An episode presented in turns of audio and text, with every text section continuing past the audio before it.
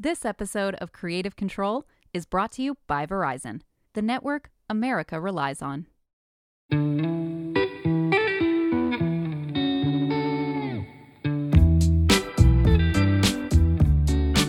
We have made it to the end of Creative Control Season 1, and oh, what a season it has been. I gotta say, we've managed to cover a lot of ground over the last 15 episodes. And for the season one finale, I thought it'd be interesting to revisit some of these topics with someone who's also been just neck deep in the creator economy. So I reached out to reporter Kaya Yurieff, who writes a fantastic newsletter on the creator economy for the information. In our conversation, Kaya gives her opinion on burnout, the creator middle class, and government regulation, as well as her forecast for the creator economy's next chapter.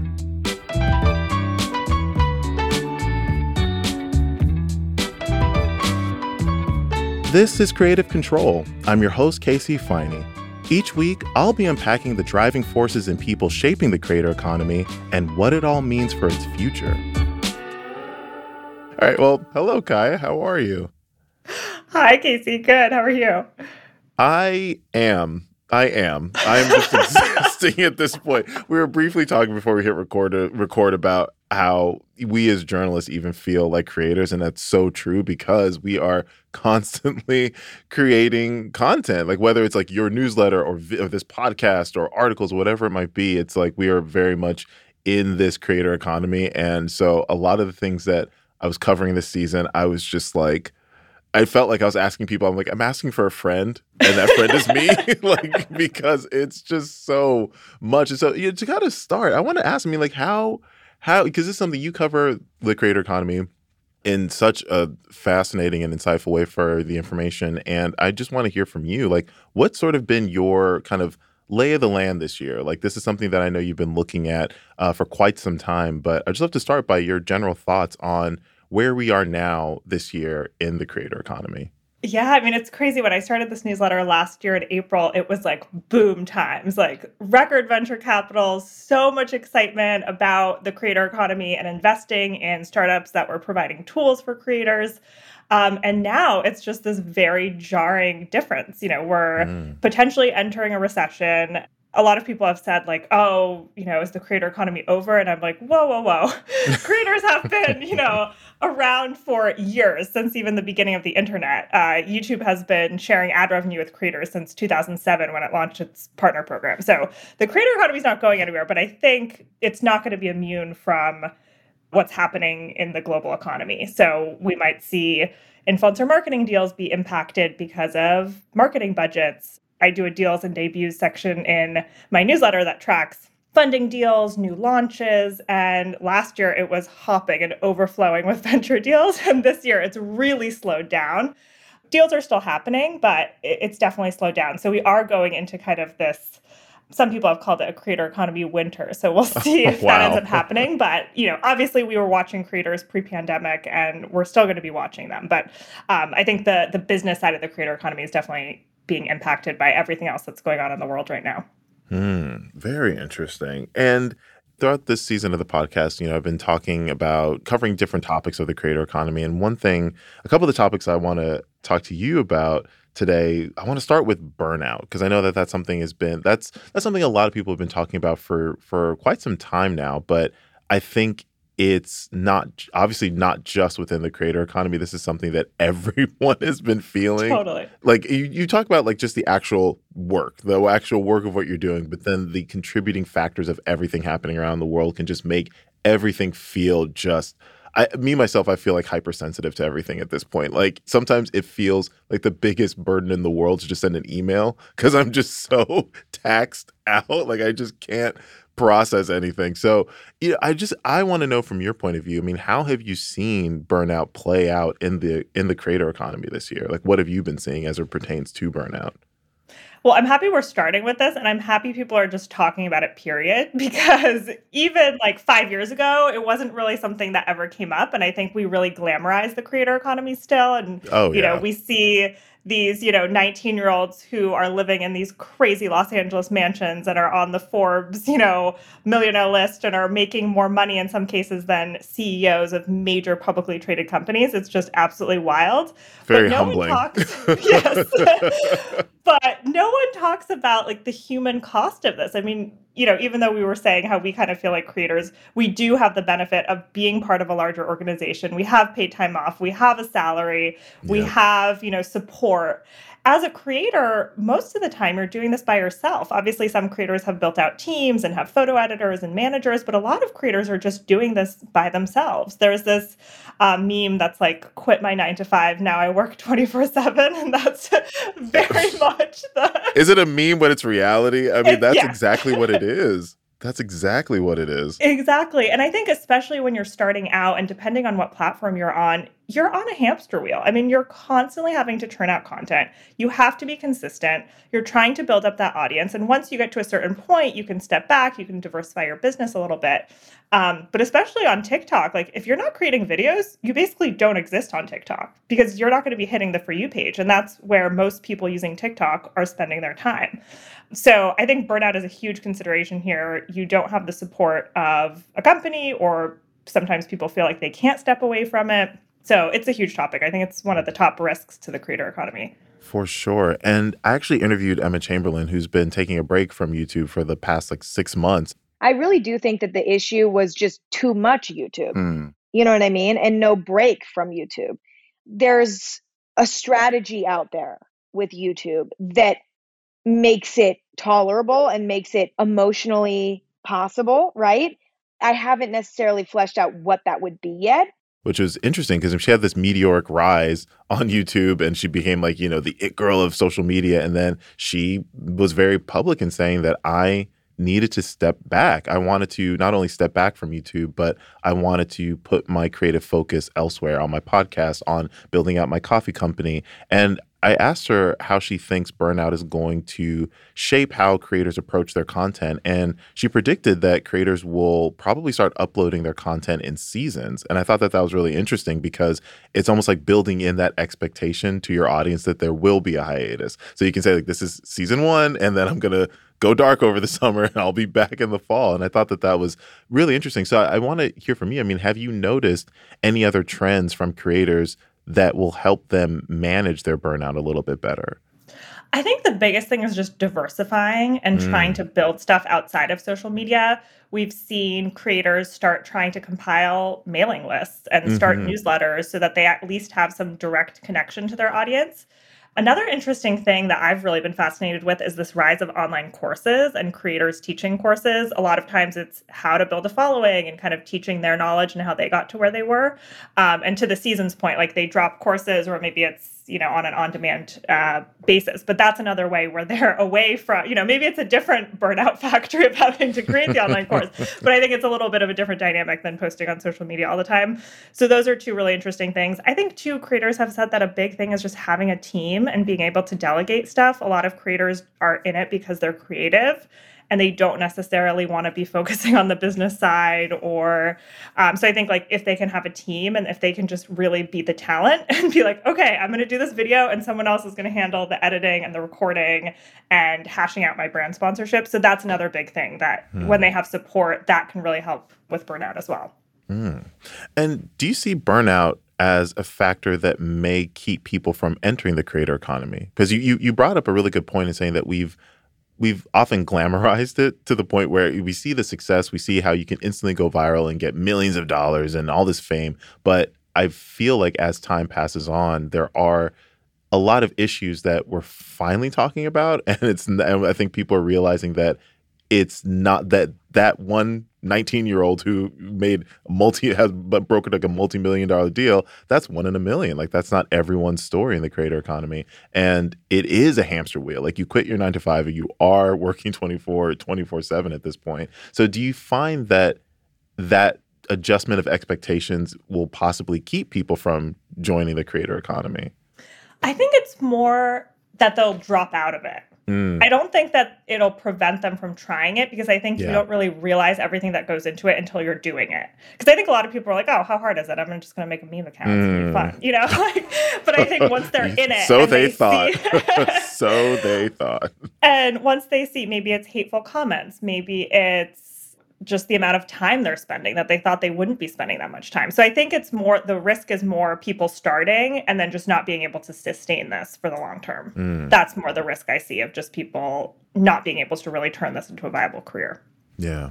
And is there anything the platforms could be doing to help address this issue? And because, I mean, I ask because I, I know that it's in some instances, it's, they're just platforms, right? You use them how you want. But creators often make the platforms what they are. I mean, we look at TikTok. I mean, of course, there's just people, everyday users that are just sort of like, you know, doing whatever. But I feel like the creators who really pop off and make it make it popular, make it you know interesting.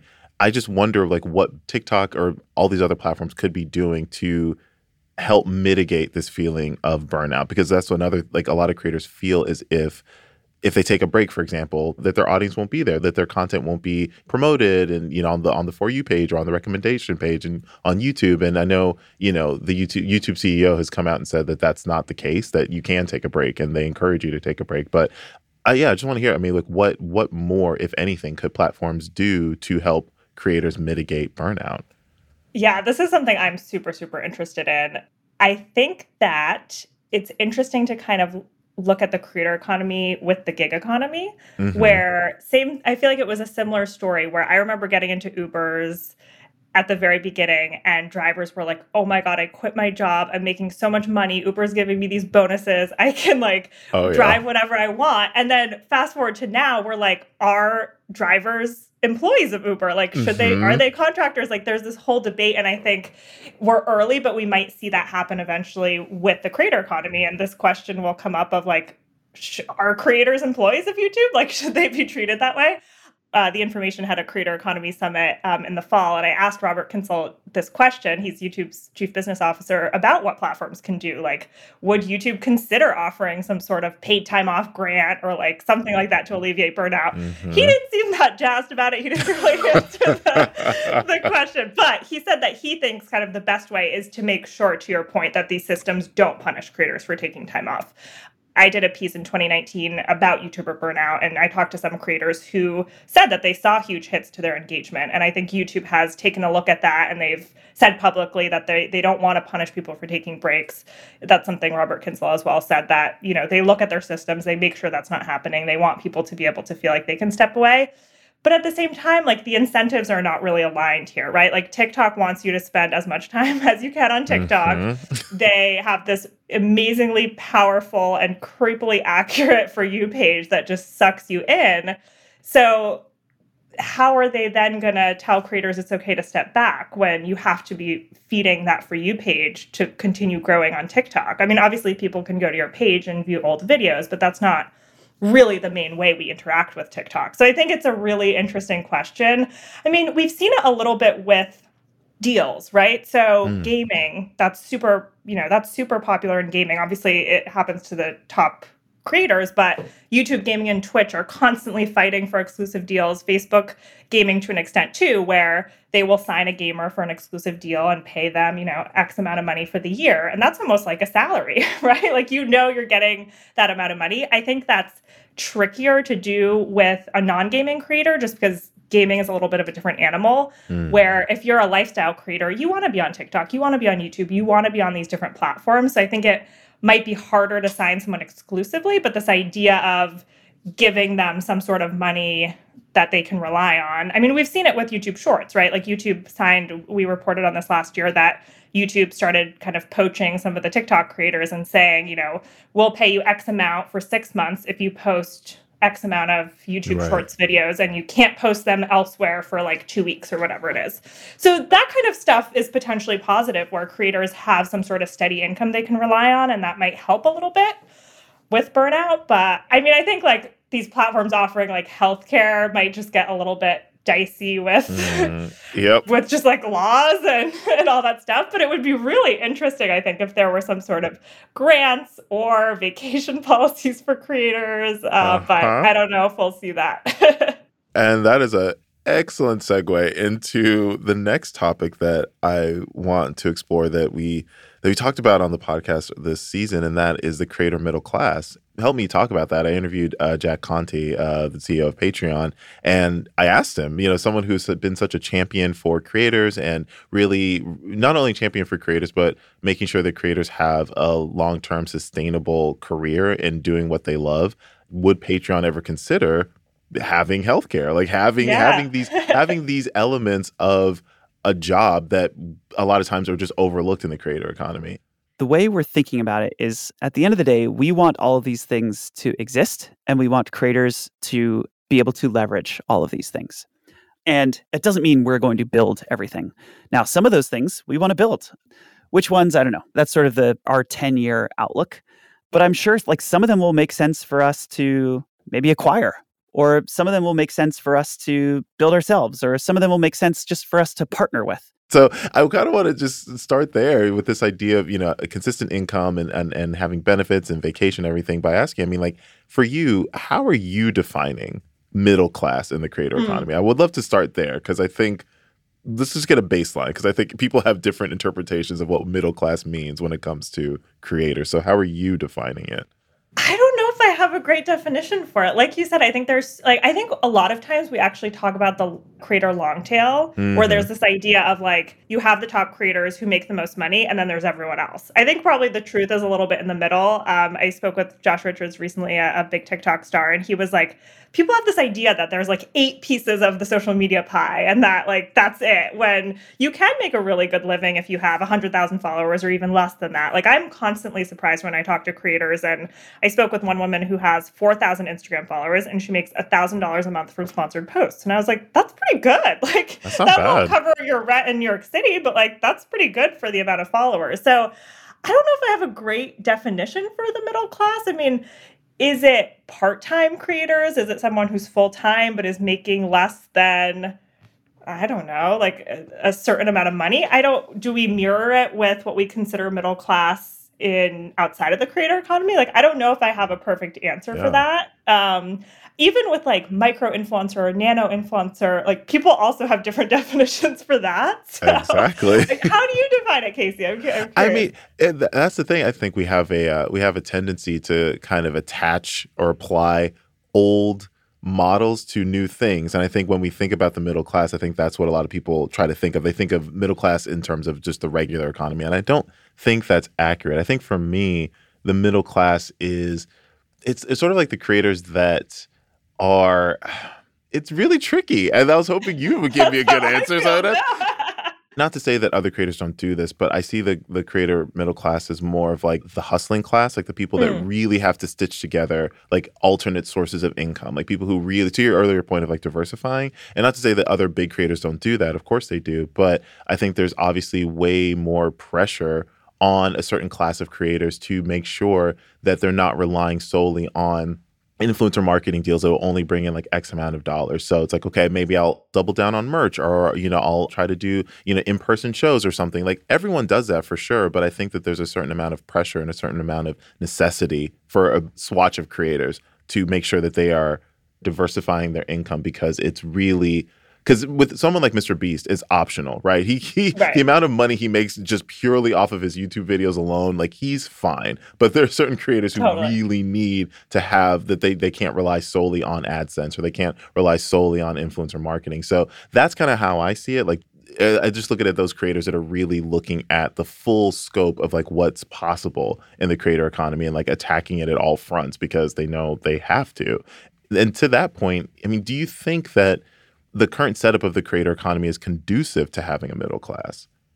It's such a good question. I mean, I I think there is more opportunity than people think. Where Mhm. I I mean, all the time I talk to creators who I've never heard of. I mean, it's hard to know every single creator. It's impossible. Absolutely. But they have these huge followings, and they might not have 10 million followers, but they still make a really really good living, and they make way more money than they ever did in a corporate job.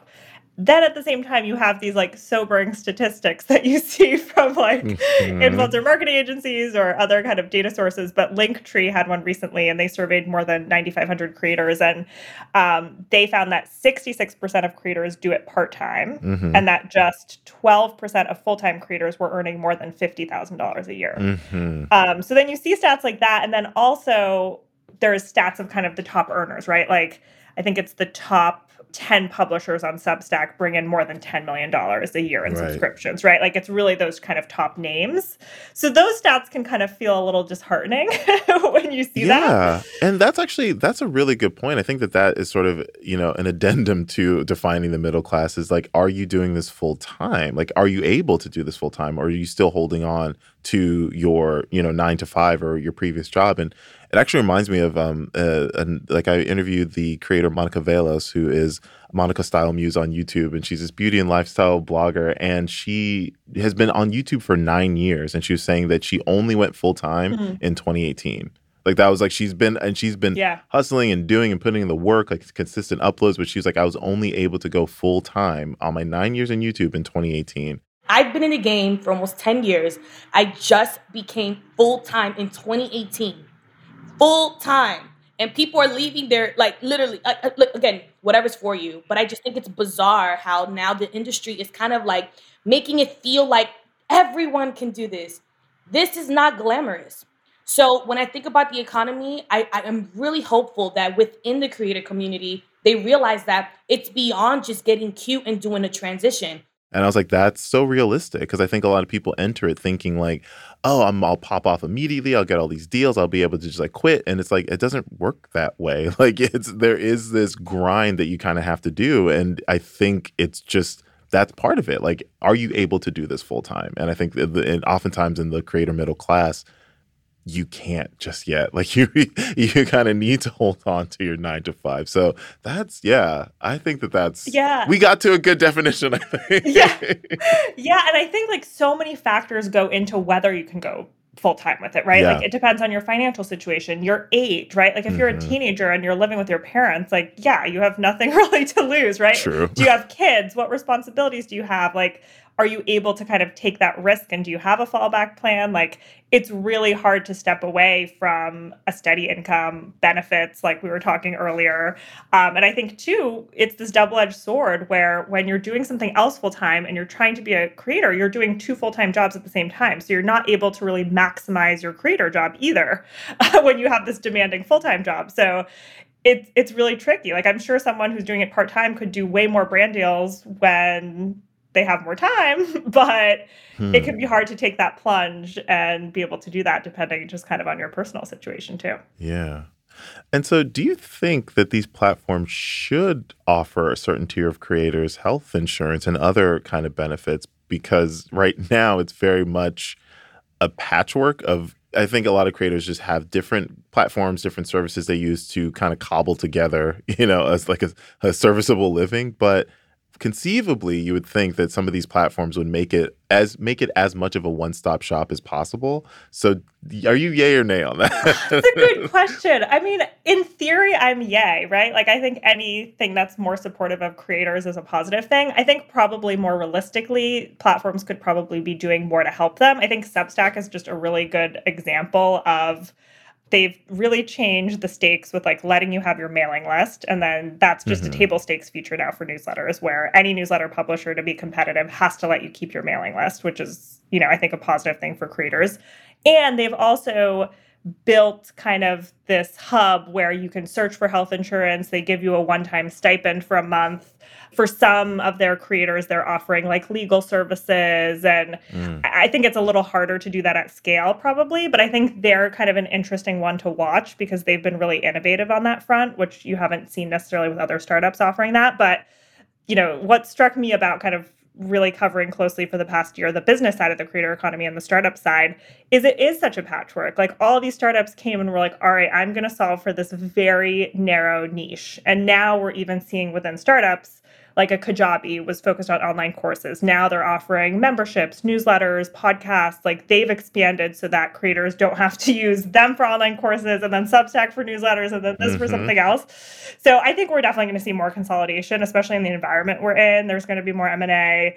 Um, there's going to be platforms that are just going to try to evolve and maybe they'll still stay like a financial product for creators, but it won't be just tracking earnings. It'll be kind of a full service offering. So I think we're just in the early stages still of of the startup side of this and the picks and shovels kind of approach. After the break, Kai gives her thoughts on the government regulating social media and where the creator economy is headed next. This episode of Creative Control is brought to you by Verizon, the network you can rely on for your phone and for your home internet. Find the plan that's right for you at verizon.com.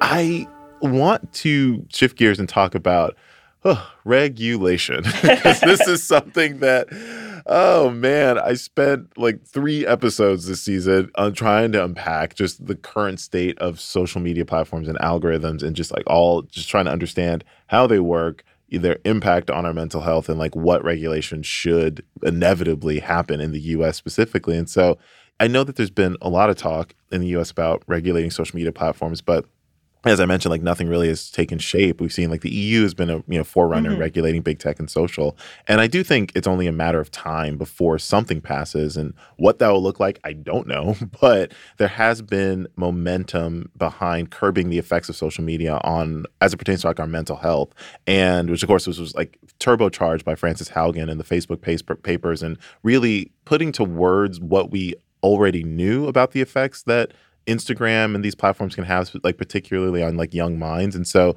I, would like to think that that momentum will continue, but you know we'll see how that pans out. But I'm I'm curious to hear from you. I mean, like just broadly speaking, like what shifts in the creator economy do you see happening? Should regulation change our behavior online? Because a lot of this regulation is tied to breaking our addiction with social media, like uh, you know, kind of what the the impact social media has on our health, and that's directly tied with how we as users use social media. So, in, in a sense, like if should regulation pass, curbing the use of social media, curbing you know uh, how addictive these algorithms can be, how do you see that impacting the creator economy? Yeah, I mean, I think in theory again are positive steps forward but like i to to use kind of a, a, similar example like instagram's test to hide likes that was an attempt to improve our mental health because people were worried about how many likes they were getting. Mm-hmm. And at first, when I was at CNN at the time covering this news, and I was like, wow, this is really fascinating. Because, you know, as a young woman, I in college was like very fixated with my likes. Mm-hmm. And we had a group chat in college, and we would, when we would post an Instagram, we would text the group chat and say LMI, which meant like my Instagram when it first went out. Like, it was so bad. It was really bad. And so I, I like, appreciate wow. your honesty in admitting that because that is. I know. I did put it in my newsletter because I was like, oh man, I gotta just do this and put my friend group on blast. But but it, it really was a big thing. And so when I was covering this news, I was like, wow, this is kind of crazy. Like this is just completely upending how we've used social media since the beginning. And then I was like, but wait a second. This doesn't change the fact that I'm going to see this Instagram post and see this person in Hawaii on a luxurious trip and feel bad about myself, right? Like it's mm-hmm. I so I think like going back to your question about regulation, like yes, maybe some of these will take some incremental steps, but I think the root of the problem is just how we present ourselves on social media and how people judge each other yeah. and and the face we kind of put out onto our social platforms and the image we curate of ourselves. What's been really interesting to me is seeing some of these bills um, outside the US that are looking at um, photo editing. Mm-hmm. So, Norway last summer passed a law that requires influencers and brands to add a label if they've retouched or edited an image. Same thing in the UK. Um, the UK government is reviewing a new bill that would require creators to kind of disclose when they've edited their bodies online. Um, and Ogilvy, which is a major advertising agency in the UK and elsewhere, but they said that they would no longer work with influencers who edit their bodies or faces. So it's like, wow, this is kind of crazy. But then again, it's like, wait, how are you guys actually going to enforce this or like determine that influencers are doing this, right? Like some of these, I mean, sometimes we've all seen like the bad Facetune when like the leg, the leg is like squiggly. Uh-huh. But but does this mean like kind of a, a bland Instagram filter? Like, does that count as retouching your body? Like some of the Snapchat filters that kind of like make your nose a little smaller, like it's very mm-hmm. subtle and it's sometimes right. hard to tell. So I think there's a lot of questions like, yes, passing the bill or taking steps to regulation is step one, but step two is like, how do you actually enforce this effectively? Mm. Um, so I think that's the big question of like, okay, great, these bills are out here, but how on earth? I mean, there's so many Instagram posts happening every day. Like, who's checking that? Who, it, you know, Ogilvy said that they would use some sort of tech to kind of determine whether an image was retouched, but hmm. I, I, think I have a lot of questions about I was how, how say, this will work in practice. Yeah. Fantastically vague. So, some kind of tech. And another aspect of regulation in, in talking to a lot of researchers is they were saying we just want data. We would love for these platforms to crack open the hood a little bit and let us understand how these algorithms, how these platforms work. And it's interesting because I, think a lot of times creators feel just so left in the dark, like not knowing what works, how it works, like what content will take off. And, you know, some of it, I know a lot of these platforms, they release pretty generic advisory guidelines like oh you know if you just make sure you have like really great engaging content make sure you post regularly and you'll be fine you'll be a star. And it's like no i think there's something else. There's more to that. And you know one creator i talked to uh who's felicia coleman she goes by felicia for the win on tiktok. And you know she has was really adamant about cracking tiktok's algorithm. And you know she she had some pretty interesting findings. And one thing that she brought up that I thought was really interesting was that like these platforms need to do a better job because when content is sort of banned for no reason, or when you know people feel like, oh, I'm I'm my content was flagged or I, I shadow banned, she's like there can be real effects to creators for like kind of being left in the dark for certain things. They have a lot of room for improvement when it comes to being more transparent about why certain content is reported, why certain content is blocked, why certain like there is a lot of room for improvement because a lot of people have no choice but to assume that they have been shadow banned or but to assume that that their account has been hacked and that might not be like as an engineer i can understand that that might not be the case under the hood there might just be an algorithm that's getting something wrong but we need to let the users know that because there are real emotional and psychological effects that happen to people when they're left in the dark and i think it's I understand the hesitation some platforms might have in opening the hood because they feel like people just game the system in a way. Yeah. But I do wonder what more these platforms could be doing to help creators succeed on the platform or help creators have a better understanding of like what's going on. So, do you think it's a good idea to give creators more access to the data in these platforms? I think potentially yes. Kind of backing up for a sec. I think one of the major problems though is our lawmakers because yeah. how are you gonna how are you gonna regulate something that you don't understand on a surface level? Like, oh, okay, yes, listen. we can get, we can like give them data and all this stuff, but like if you think of the first hearing, like obviously senators have gotten a little bit savvier since the first hearing with Mark Zuckerberg, but like the senator we sell ads line, like oh, I mean, even God. Senator Blumenthal with the like committing to end Finsta. Like, I mean, to his credit, someone told him what Finsta is, but like well, I, what I a time hard... to be alive. That was such ridiculous moment. but I just have a hard time believing that the US is going to be able to effectively regulate social media if they don't even understand how it works. It needs to be a partnership between lawmakers and researchers for sure. When it comes to accessing data, when it comes to kind of like I mentioned, like popping open the hood a little bit and understanding more how these algorithms work, just hypothetically speaking, like, do you think that that should be something that platforms should do for creators? Because you know, you we want creators to succeed on these platforms, and it's like I think there's sort of like a lack of understanding in how a lot of these algorithms work.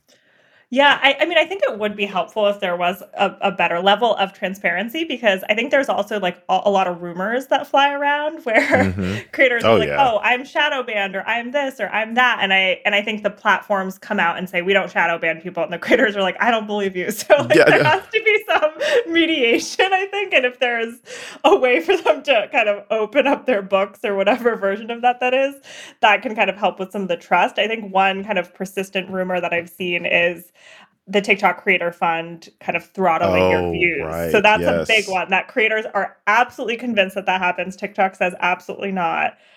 And it's hard because I think also so many different things factor into the algorithm. So, like, Mhm. you might be in the Creator Fund, but you might be doing something that's actually pushing you down. Yeah. Or like there's also issues with like demonetization of YouTube videos and like creators don't totally know what they did that broke the rule. So I think there's things that platforms can do to help creators better understand how the platform works and what their content is doing that's either brushing up against things or not feeding the algorithm.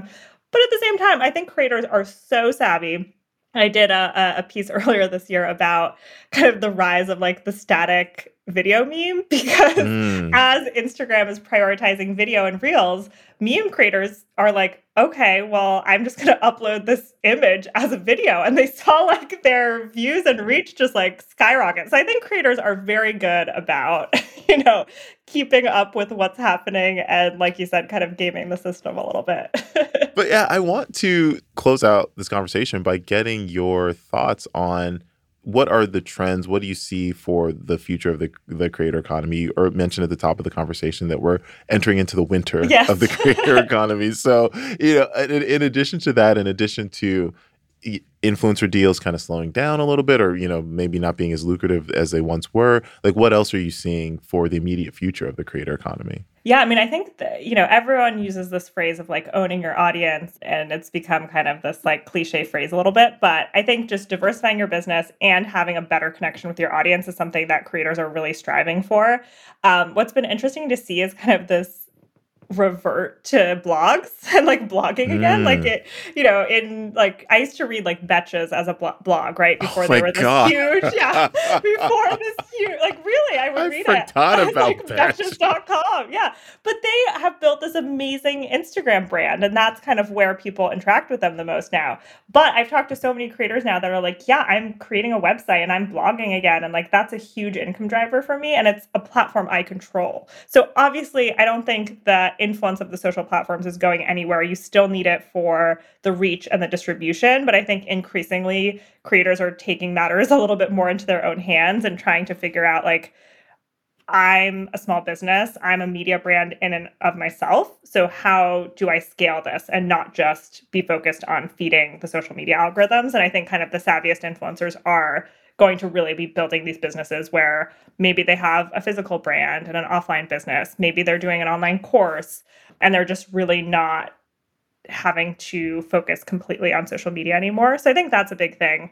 And I think just kind of weathering the storm that's coming, right? Like if your entire business is sponsored posts or that's 80% of your income, which is in a lot of cases what creators rely on, like you have to really figure out kind of what's your strategy. I think at the same time, some of the direct monetization stuff might also be really tricky because if consumers have less money to pay for things, like if people are canceling Netflix, like they might be canceling your Patreon membership. Like so so I think that's really tricky too. Um, and just kind of finding ways to insulate yourself by having multiple revenue streams and just having that direct line with your audience. Yeah. Yeah. Oh man. OnlyFans might be okay though. We shall see. But Kaya, thank you so much for this. This was so fun. thank you. I could not think of anyone better to just dissect all these things than you because you do such fantastic work. And Oh, yeah, I just it, it it informs a lot of the, the the reporting and things that I cover here. So thank you for what you do. You are fantastic. This was wonderful. Thank you. And congrats to you on an amazing season. I'm happy to be part of it. Man, gear up for season two. I may be tapping you on the shoulder soon, guys. Oh, there's so much to cover, but yeah, that's it. Wonderful.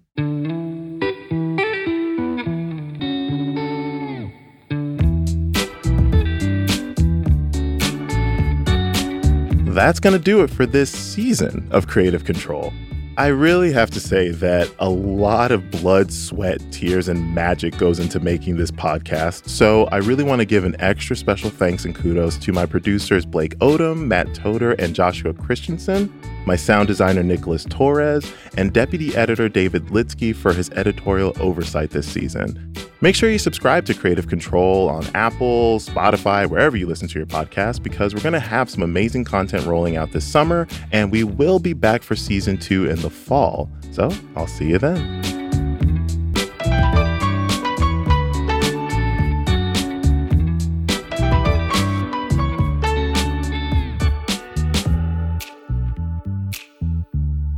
Done.